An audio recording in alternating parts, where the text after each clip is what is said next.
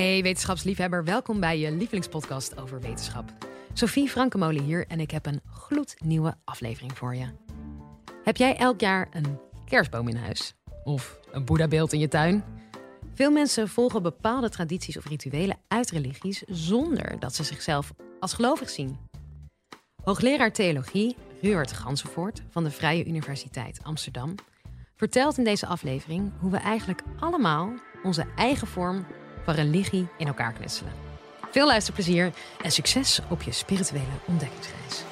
Live vanuit Club Air is dit de Universiteit van Nederland. Wie van jullie heeft er thuis een Boeddha-beeldje? Gebedsvlaggetjes? Iemand er dan bij? Een Fatima-handje? Maria? Heilige beeldje? En wat betekent dat? Zijn dat religieuze uitingen? Of zijn ze alleen maar decoratief? Of mag magisch? Dat je hoopt dat daarmee het gevaar wordt afgewend, bijvoorbeeld? Het leven wat gelukkiger wordt? Hoe moet je het duiden? Zijn het tekenen van spiritualiteit, van religie? Of betekent het heel wat anders? Wat betekent het als je Boeddha kunt kopen bij het tuincentrum? Is het dan een tuinornament? Of is het toch een religieus beeld? Of in ieder geval spiritueel? Of wat betekenen de al dan niet religieuze rituelen? Bijvoorbeeld mensen die een bermmonument plaatsen op een plaats waar een verkeersongeluk geweest is.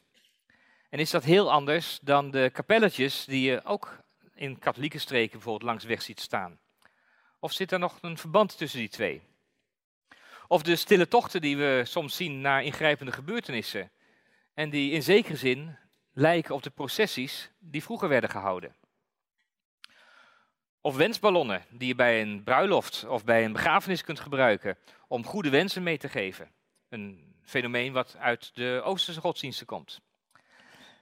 Hoe moet je dat eigenlijk duiden? Hoe kun je daar betekenis aan geven? Is dit nou spiritueel? Is het religieus? Maakt het niet uit? Dat kan ook nog. Wat is eigenlijk spiritualiteit? Het woord spiritualiteit verwijst naar de geest, spirit. Maar wat is die geest dan? Is dat iets menselijks, iets wat in ons zit en wat ons drijft om ons te verhouden tot de kern van het bestaan, tot het leven, tot dat wat heilig voor ons is?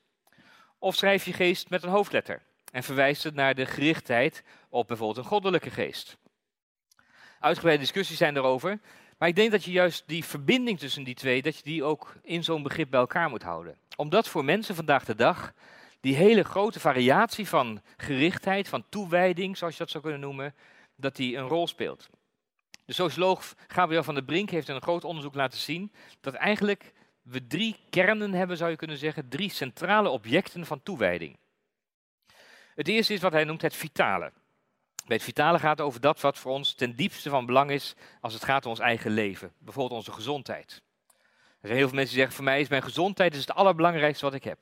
En dan zit je eigenlijk op dat vitale niveau. Het tweede is het sociale.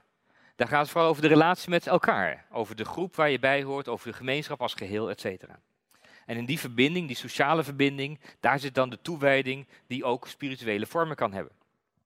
En het derde noemt hij, is de sacrale. Daar gaat het over niet alleen het religieuze, maar bijvoorbeeld ook zoiets abstracts als de natie, Nederland, of vul maar in. En over die verschillende niveaus, zegt Van den Brink, zie je vandaag de dag vormen van toewijding. Mensen die zich richten, die, die de kern van hun bestaan, die de diepste grond onder hun voeten zoeken op dat soort niveaus. Het vitale, het sociale en het sacrale. En dat betekent dat we vandaag de dag steeds meer moeite hebben om een soort algemene definitie te hebben van wat religieus is en wat spiritueel. Het zijn woorden die, die voor sommigen ongeveer hetzelfde betekenen en voor anderen heel erg verschillend zijn. Ook hier is natuurlijk onderzoek naar gedaan. De Wetenschappelijke Raad voor het Regeringsbeleid heeft samen met Motivaction, onderzoeksbureau, in 2006 daar een uitgebreid onderzoek naar gedaan. Onder andere bijvoorbeeld met de vraag: wat geeft voor u nou de zin van het leven? Wel, ruim de helft kiest daarvoor sociale argumenten. Die zegt van wat voor mij de zin van het leven, die heeft te maken met mijn familie, met mijn vrienden, met betrokkenheid op anderen. Ongeveer de helft, ruim de helft. Een derde van de ondervraagden zei, de zin van mijn leven vind ik in het religieuze. De kern van mijn bestaan zit erin dat ik verbonden ben aan een hogere macht, een hogere werkelijkheid. En de rest, die zegt plezier in het leven. Je zou kunnen zeggen, weer een hedonistisch argument. Die zegt van, wat is de zin van je leven? Dat je een beetje lol kunt hebben met elkaar. In dat onderzoek bleek ook dat er, als je vraagt hoe definieer je jezelf nou, dat eigenlijk vier, in Nederland vier ongeveer even grote groepen bestaan. Er is één groep die zichzelf definieert als kerkelijk. Ongeveer dus een kwart van de Nederlanders. Die, als je niet vraagt van bent u lid, want dat, zijn er meer. Maar als je vraagt van wat definieert u nou, zegt ze kerkelijk is ongeveer een kwart. Ongeveer een even grote groep noemt zichzelf ongebonden spiritueel. Ik ben wel spiritueel, maar ik hoor nergens bij. ongeveer een even grote groep. De derde groep van ongeveer die omvang is humanistisch. Die zegt ik heb wel een humanistische waarde en die volg ik, maar ik heb geen religieuze waarde of spirituele. En de vierde groep, ook weer ongeveer even groot, is nihilistisch. Die hebben geen humanistische waarde en die hebben geen religieuze of spirituele waarde. En die vier houden elkaar op dit moment ongeveer in evenwicht in het religieuze landschap. In een recente onderzoek van 2014, daar is ook gekeken van zijn dat nou groepen die elkaar uitsluiten. En ook dat blijkt niet zo te zijn. Het onderzoek dat richt zich dan op wat dan heet meervoudige religieuze betrokkenheid. Of dan mensen die zeggen, ik hoor niet per se bij één traditie, maar ik doe iets met meerdere traditie. Dat zou je misschien verbazen, maar ongeveer een kwart van de mensen in Nederland, van deze ondervraagden, een kwart van de mensen zegt van, ja, die meervoudige religieuze betrokkenheid, dat past wel bij mij. Ik, ik tap uit meerdere vaartjes tegelijk. Christen en boeddhisme, dat is eigenlijk de belangrijkste verbinding, waarbij vervolgens ook opvalt dat mensen zeggen, eigenlijk gaat het daarbij niet zozeer over mijn overtuigingen, over wat ik ten diepste geloof, maar het gaat vooral om wat ik doe. Dus laat zich vooral inspireren door de verschillende praktijken uit die verschillende tradities. En ook dat is een verschuiving die opvalt, dat in Nederland bij de, de mensen gemiddeld gesproken overtuigingen minder belangrijk zijn geworden en dat praktijken en gevoelens belangrijker zijn geworden. Dus ook dat is een verschuiving van inhoud, zou je kunnen zeggen, naar beleving, vorm, etc. Maar eigenlijk is dat allemaal helemaal niet zo nieuw. Er is door de tijden heen, en in alle religies, is er een voortdurende spanning tussen wat wel genoemd wordt een wilde devotie en een getemde devotie. Wilde devotie, de volksdevotie, de toewijding die ontstaat en die ook weer kan verdwijnen, die komt overal voortdurend komt die op. Neem bijvoorbeeld Loerden. Er is een dorpje, een jong meisje die een verschijning heeft van Maria en die vervolgens denkt van dit is een religieus moment. En in die wilde devotie, op dat moment is nog ongeorganiseerd en, en, ongeregeld, in die wilde devotie ontstaat de ervaring van hier hebben we een soort nieuwe, authentieke ervaring die ons dichter bij het heilige brengt. En dat brengt onmiddellijk het hele kerkelijke systeem aan het werk. Want het kerkelijke systeem moet oordelen, is dit nou een echte verschijning van Maria of is het geen echte? Als het een echte is, dan moeten we het omarmen, domesticeren, organiseren, kanaliseren. En als het geen echte is, moeten we zeggen van deze hoort er niet bij, verbieden.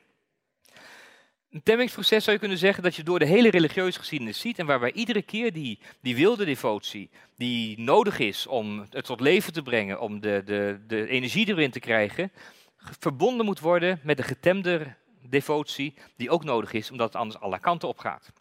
En de spanning tussen die twee, de dialectiek van die twee, die moet daarbij levend worden gehouden. Een balans tussen de religieuze macht en de religieuze anarchie, die steeds weer met elkaar in spanning komen. Wilde en de getemde devotie overigens veel dichterbij dan je misschien zou denken. De gemiddelde, gemiddelde kerk, bijvoorbeeld, de hoogtijdagen die in de kerk gevierd worden, zijn kerst en Pasen. Nou, laat dat nou net de twee meest heidense feesten zijn die we kunnen vieren. Kerst is een midwinterfeest. Vlak na de kortste dag moet er gevierd worden dat het licht toch weer terugkomt. En paas is een vruchtbaarheidsfeest van de lente. Het is niet voor niets dat we eieren eten, ook al zijn ze van chocola. In die hele geschiedenis spreken we bijvoorbeeld vaak tegenwoordig over secularisatie. Dat we zeggen dat de, de macht van die getemde devotie, van die instituten, dat die afbrokkelt en dat mensen meer en meer ook hun eigen, hun individuele betekenis daaraan kunnen geven. Maar langzamerhand zijn de meeste godsdienstsociologen ervan overtuigd dat secularisatie eigenlijk niet het goede woord is om die hele brede beweging te beschrijven. Want natuurlijk, voor een deel is het waar. De, de macht is voor weg, weggevallen. De vanzelfsprekendheid van religie is voor heel veel mensen weggevallen. De kerkelijkheid is een heel stuk verminderd. Er is alles nog wat gaande. Ontzuiling, secularisatie. Maar de kern van dat geheel zit veel meer in het feit dat de institutionele laag van religie aan het afbrokkelen is. Dus dat de kerkelijke instituten bijvoorbeeld aan macht verliezen. En niet zozeer dat religie zelf of spiritualiteit aan het verdwijnen is. En die afbrokkeling van macht die zie je niet alleen maar bij de religieuze instituten, maar die zie je ook in de politiek. Die zie je ook bij de vakbonden. Die zie je ook in het verenigingsleven. Over een heel breed scala van voorwerpen, van onderwerpen, zie je in onze samenleving dat de structuren verminderen en dat mensen meer en meer met wisselende netwerken en individuele verbanden werken. Tijdelijke betrokkenheden, gedeeltelijke betrokkenheden. Ze willen wel naar deze activiteit, maar ze willen niet gelijk lid worden. Ze willen wel hun kind laten dopen als dat er zo van komt, maar ze willen niet gelijk ook elke zondag naar de kerk, enzovoort, enzovoort. En spiritualiteit staat daarbij voor de meeste mensen niet centraal. Het is één van de kanten van het leven. Het is één van de dingen die ze belangrijk vinden, meer of minder, waar ze zich door laten inspireren, maar niet iets waar ze hun hele leven omheen moeten organiseren. Dat leidt steeds meer tot de vraag onder wetenschappers op dit moment of die hele spanning, die tegenstelling tussen religieus en seculier, of die nog wel werkt. Of het nog wel zo is dat je mooi kunt onderscheiden dat sommige mensen religieus zijn en dat anderen seculier zijn. Of dat we een seculiere samenleving hebben waarin kleine groepjes nog steeds religieus zijn. Er is een individuele bricolage, noemde Levi Strauss dat, een antropoloog, een doe-het-zelf religie waarbij je stukjes bij elkaar plukt en daarmee je eigen religie aan elkaar knutselt. Ongestoord door religieuze structuren, je eigen weg vinden. En dat gaat zover dat een filosoof als Alain de Botton zegt, eigenlijk zou je vandaag de dag die religie ook weer moeten heruitvinden en moeten herwaarderen voor atheïsten. Want de kernwaarde daarvan, als het gaat om de sociale samenhang die het creëert, en als het gaat om de betekenisgeving, op al dat soort punten kun je heel veel waarden uit de religie halen, zonder dat je per se hoeft te geloven dat het ook waar is. Sommigen zeggen, ja, maar religie die niet waar hoeft te zijn, dat kan helemaal geen religie wezen. Het gaat nou juist om het idee dat er een soort absolute waarheid is. Dat je uiteindelijk de vraag naar de waarheid kunt vinden en kunt beantwoorden. En anderen zeggen, waarheid doet er niet toe. Het gaat om wijsheid, het gaat om een mogelijkheden, het gaat om inspiratie. Laat de waarheid vooral zitten. Een spanning die je ook ziet in het religieuze veld. Want aan de ene kant heb je die groepen die, en individuen die hun eigen religie knutselen. Aan de andere kant vind je juist ook een versterking van nieuwe, meer hardere vormen van religie. Van bijvoorbeeld pentecostalisme, radicalisering, charismatische groepen. Allerlei vormen van antwoorden op die wereld waarin religie niet meer vanzelfsprekend is, niet meer algemeen is, maar waarin we of individueel of met een groep een eigen plaatje in elkaar zetten. En eigenlijk roept dat wel heel veel vragen op, juist voor een theoloog. Betekent dat nou bijvoorbeeld anything goes? Of doet de waarheid er nog toe? Maakt het uit of je het een of het ander gelooft? Of is het gewoon een breed speelveld? En als spiritualiteit tot koopwaar wordt, kan dat wel? Waar is het, wat dan genoemd het gratuite, het, het geheim wat je gegeven wordt, het, wat je kunt ontvangen, maar wat je nooit zomaar kunt kopen? En als je dit al een probleem vindt, is het ooit anders geweest? Is religie niet door de tijden heen altijd een mengeling geweest van, van zuivere verlangens en, en idealen, maar tegelijkertijd ook allerlei commerciële en, en onderdrukkende machtsstructuren? Bestaat er wel zoiets als pure religie, of is het altijd zo'n mengvorm geweest? En als het zo verbrokkelt en uitwaaiert, wie houdt dan die traditie nog levend? Hoe zorgen we ervoor dat je nog kunt putten uit de verhaaltradities bijvoorbeeld van de grote religieuze tradities, als die verhaaltradities steeds meer afbrokkelen? Is er voor over honderd jaar voor de wilde devoten nog wel iemand die de verhalen vertelt? Wordt iedereen spiritueel als religieus verdwijnen? Nou, het antwoord is simpel nee. Niet iedereen. Maar wat je wel ziet is dat er allerlei nieuwe vormen van spiritualiteit, nieuwe vormen van toewijding, van devotie ontstaan. En dat de grens tussen religieus en seculier steeds meer verwatert. Mensen blijven zoeken naar dat wat voor hen heilig is. En sommigen vinden dat in oude tradities, anderen vinden het in nieuwe vormen. En dat zal nog heel wat spanning opleveren. Dit is het einde van het college over religie en samenleving. Maar hou het in de gaten. Want religie hoort bij de mooiste en ook bij de meest problematische kanten van onze samenleving. Dat was Ruurt Ganzenvoort. Ik hoop dat je het een boeiend college vond. Ik in ieder geval wel. En ben jij nou, of ken jij nou een wetenschapper die je hier ook graag een keer zou horen met een inspirerend verhaal? Mail ons dan je tips via podcast.universiteitvannederland.nl. Volgende keer iets heel anders. Dan gaat het over vrouwen in topfuncties. Heel graag tot dan!